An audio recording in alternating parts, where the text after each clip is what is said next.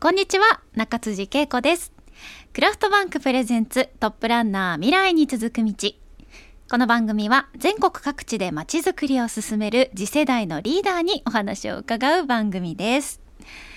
えー、私よく出張に行くんですけれども先日福岡にえー、行ってまいりまして、まあ、福岡といえば本当に美味しいご飯が、まあ、たくさんありますよね。あの明太子だったり、えー、もつ鍋。あとはごまさばとか本当に美味しいものがたくさんで行くたびにとっても楽しみなんですけどその中でも最近そのうどん福岡のうどんというものに出会いまして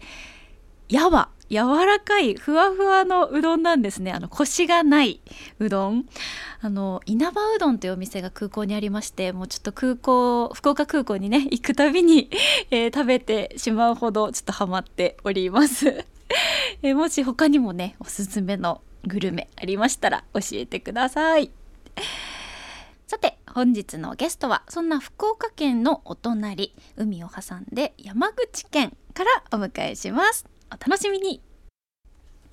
今週のゲストは株式会社コプロス専務取締役宮崎隆二さんです。宮崎さん本日はどうぞよろしくお願いします。よろしくお願いいたします。お願いしますえー、宮崎さんのいらっしゃる、えー、コプロ社山口県下関市にある総合建設業の会社ということで本日は会社のことはもちろんまちづくりのことであったりとか宮崎さんご自身のことなどいろいろお話を伺わせてください。ではあの早速なんですがその株式会社コプロス宮崎さんがいらっしゃる会社ですね。どんなことをやっている会社なのか教えてもらえますか？はいえーと、弊社山口県下関市で創業して今年で78年目を迎える、うん、えー、建設業となっております、うん、大きな事業としては3つありまして1つが、えーと、下関市で、えー、道路や橋トンネルを作っている土木事業と、うん、もう1つが、えーと、公共工事を主体として、えー、と人が集まる場所建物や、えー、と学校なんていうものをですね、えー、作っている建築部。そして、えー、3つ目が、えー、40年前にですね自社で、えー、開発をしたケコム工法という特許技術があるんですけども、うん、これを用いて、えーと、全国さまざまな場所で工事をしている、えー、ケコム事業という3つを主としてですね仕事をさせていただいております。うん、本当にまさにねこう下関の町づくりを支えている、まあ、会社さんだなという印象なんですがやっぱりこう今聞いて聞いていらっしゃる皆さんも思ったと思うんですが3つ目のそのケコム広報とは何ぞや。聞いたことがないというか、初めて聞いた言葉だったんですがこのケコム広報というのは何でしょうか？はい。そうですね。あのコプロスって会社の名前もなんて意味なんだろうなってよく言われるんですけどももう一つ謎な言葉としてよく受け込むって何ですかって聞かれるんですけれどもざっくり言うとですね、あの皆さんの街にもあるマンホール、はい、あの蓋を開けると出てくる縦の穴、うん、あれを作る機械とそのその機械を用いて、えー、縦の穴を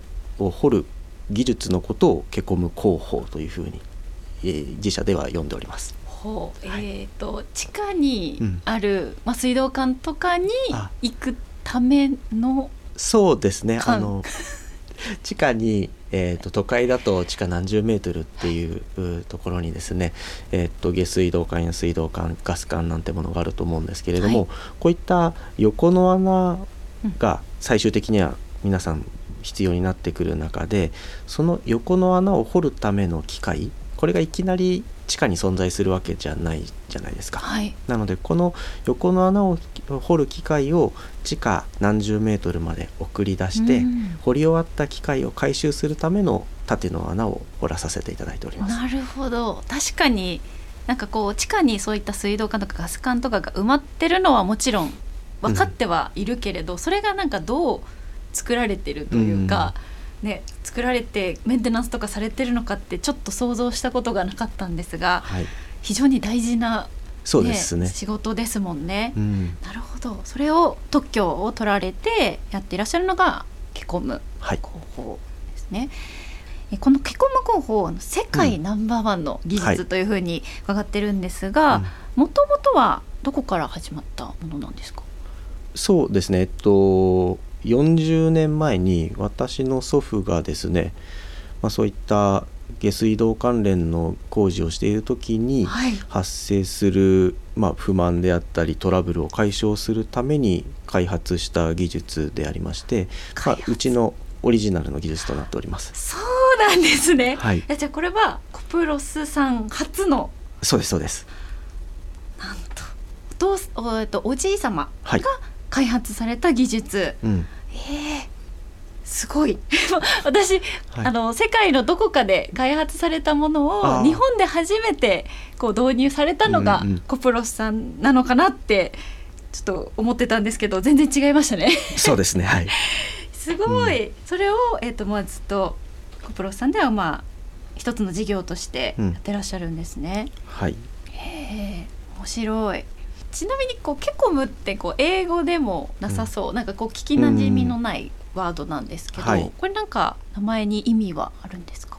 はい、えーっとまあ英語表記というかアルファベット表記すると KCMM ではい。結構無とを読ませているんですけれどももともとですねまああのコプロスという社名になる前92年までは共栄土建という社名でおりまして、うん。このケコム広報を全国に広めていくときに、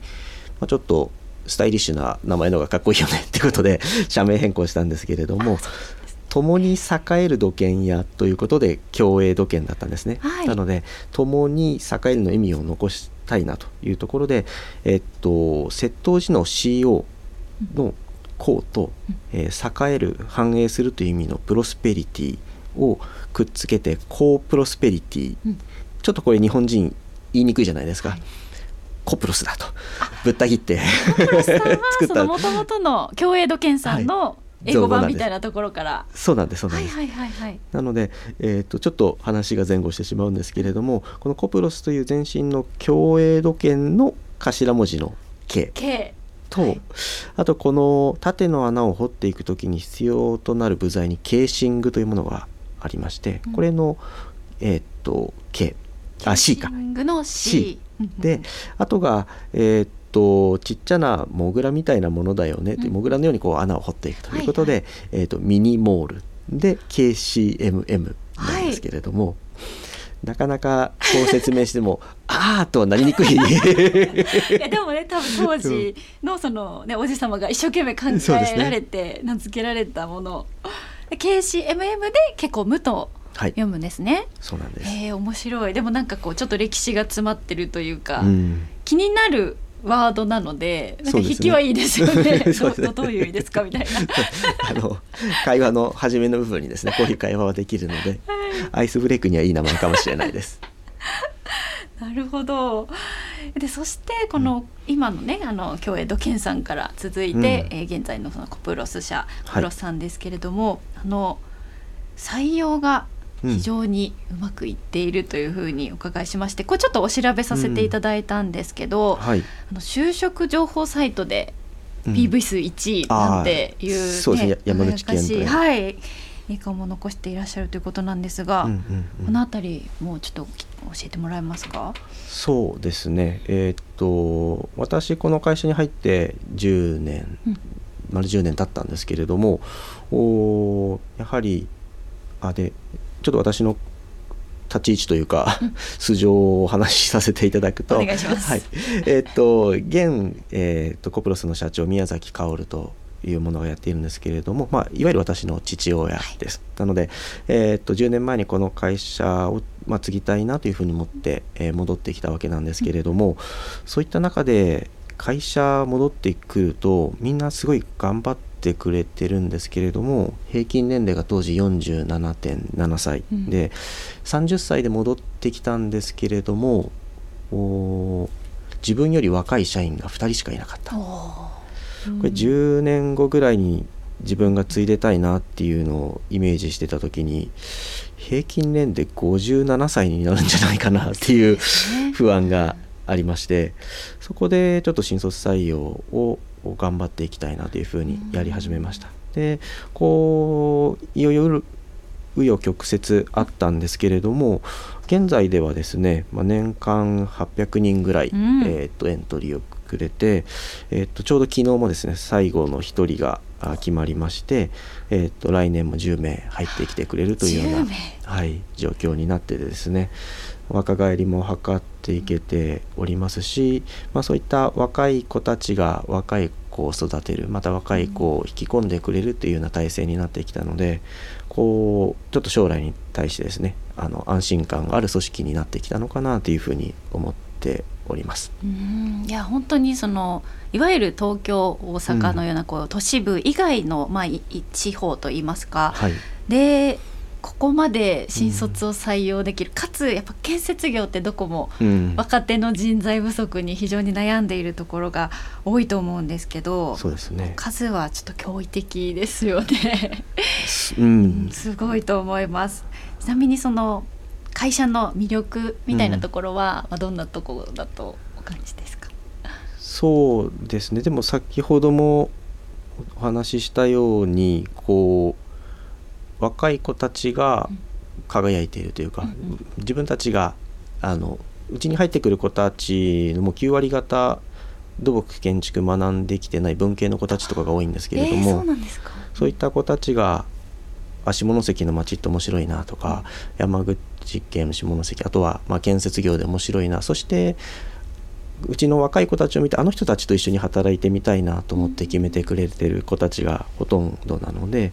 まあ、そういったところで、えー、と魅力としては若い子たちが輝いてて彼らの口からこう建設業って働くと面白いよって。あの大学と学んできたことが直接活かせるわけじゃないけども現場で働くって面白いんだよっていうのを私が言うと嘘っぽいじゃないですか。そそんなことないですけどね。そんなことないですよ。これがやっぱり年の近い、うん、212歳の子たちに対して23歳4歳の子たちが語ってくれるようになったのが一番の強みかなと思っています。あでも確かにやっぱちょっとより身近な存在がリアルにこう、うんうんうんリアルを教えてくれるというのは確かに大きいですね。すねうん、ちょっと会社にお邪魔してみたいです。なんかどんな雰囲気なのか。全然違ったりして。暗い会社。それは良くないですよ今電波に乗せてますからね。そんなことはないはずです。いやきっと素敵なんだろうなと思います。ぜひお越しいただければと思います。先ほどちょっとお話にも出たので、うん、ちょっとこう戻る形になるんですけれどもあの30歳になったら会社に戻りたいっていうふうにもともと決めていたと、はい。そうですね。これは漠然と決めていたもので、うん、こう父親やあのケコム候補を開発した祖父から戻ってきてほしいとかって言った言われたことは実は一度もなくて、うん、まあ、そういろいろなことをやって頑張ってる2人の背中を見ながらコプロスに入りたいなっていうのは小さい頃から思っていたんですけれども大学大学院と全然別の仕事をしていく中ででもこう違った父や祖父とは違ったアプローチをしながら会社を良くしていくにはどうしたらいいのかなっていうのを常に考えていて大学院卒業する時の就職する時もですね5年でそこの会社でも学べること学び尽くして30になったら戻ってやろうっていう目標を立てたので、うん、まあ、その通りにやったというところではあるんですけども。ともとプランニングしてたんですね。すべてはコプロスのために。そうですね。かっこいい。まあでもそれをこういわゆるこう満を持してと言いますか戻ってきて、はいね、あの30歳の頃に入社されたと思うんですが、まあ、採用も1個そうだと思うんですけど、うん、まあ、違う業種というかところで経験されたことを生かして、はいまあ、いろんな変革とかも取り組まれたりしたんですか、うん、そうですね。もう帰ってきたら日報は手書きで1ヶ月分まとめて書いたものを出すみたいな 結構ありましたし、いや嫌がられながらみんなガラケーなのを徐々に徐々にスマートフォンに変えていったりとか、はい、IT 関係のものを導入していったりっていうところ、うん、あとはそれと合わせて採用をやっていったんですけれどもやっぱりいなくても回っていたのでベテラン勢からすると今でも大変なのに、うん、教育の手間までっていう気持ちはやっぱりあったと思うんですよね。なのでそういった人たちに、まあ、プラスで負荷をかけてしまってた部分もあるのでいろいろとこう生産性の上げれるものっていうのもですね一緒に協力しながら作っていったっていうのは結構10年間やってきたかなというふうには感じております。確かにこう新しいことを始めるのってもちろんメリットもたくさんあるとは思うんですけど、うん、まあ、元からあるものが全て悪ではないから、うん、ね、ぶつかる部分って多分きっとあると思いますし、ね。うん、大変だったんだろうなとお察しします。いろいろありましたね。ねでもそれがあって今がね今の素敵なコポロスがあるんだろうなと思います、それではここで一曲お送りいたしましょう。ピーター・ゲイブリエルで「ディギング・イン・ザ・ダート」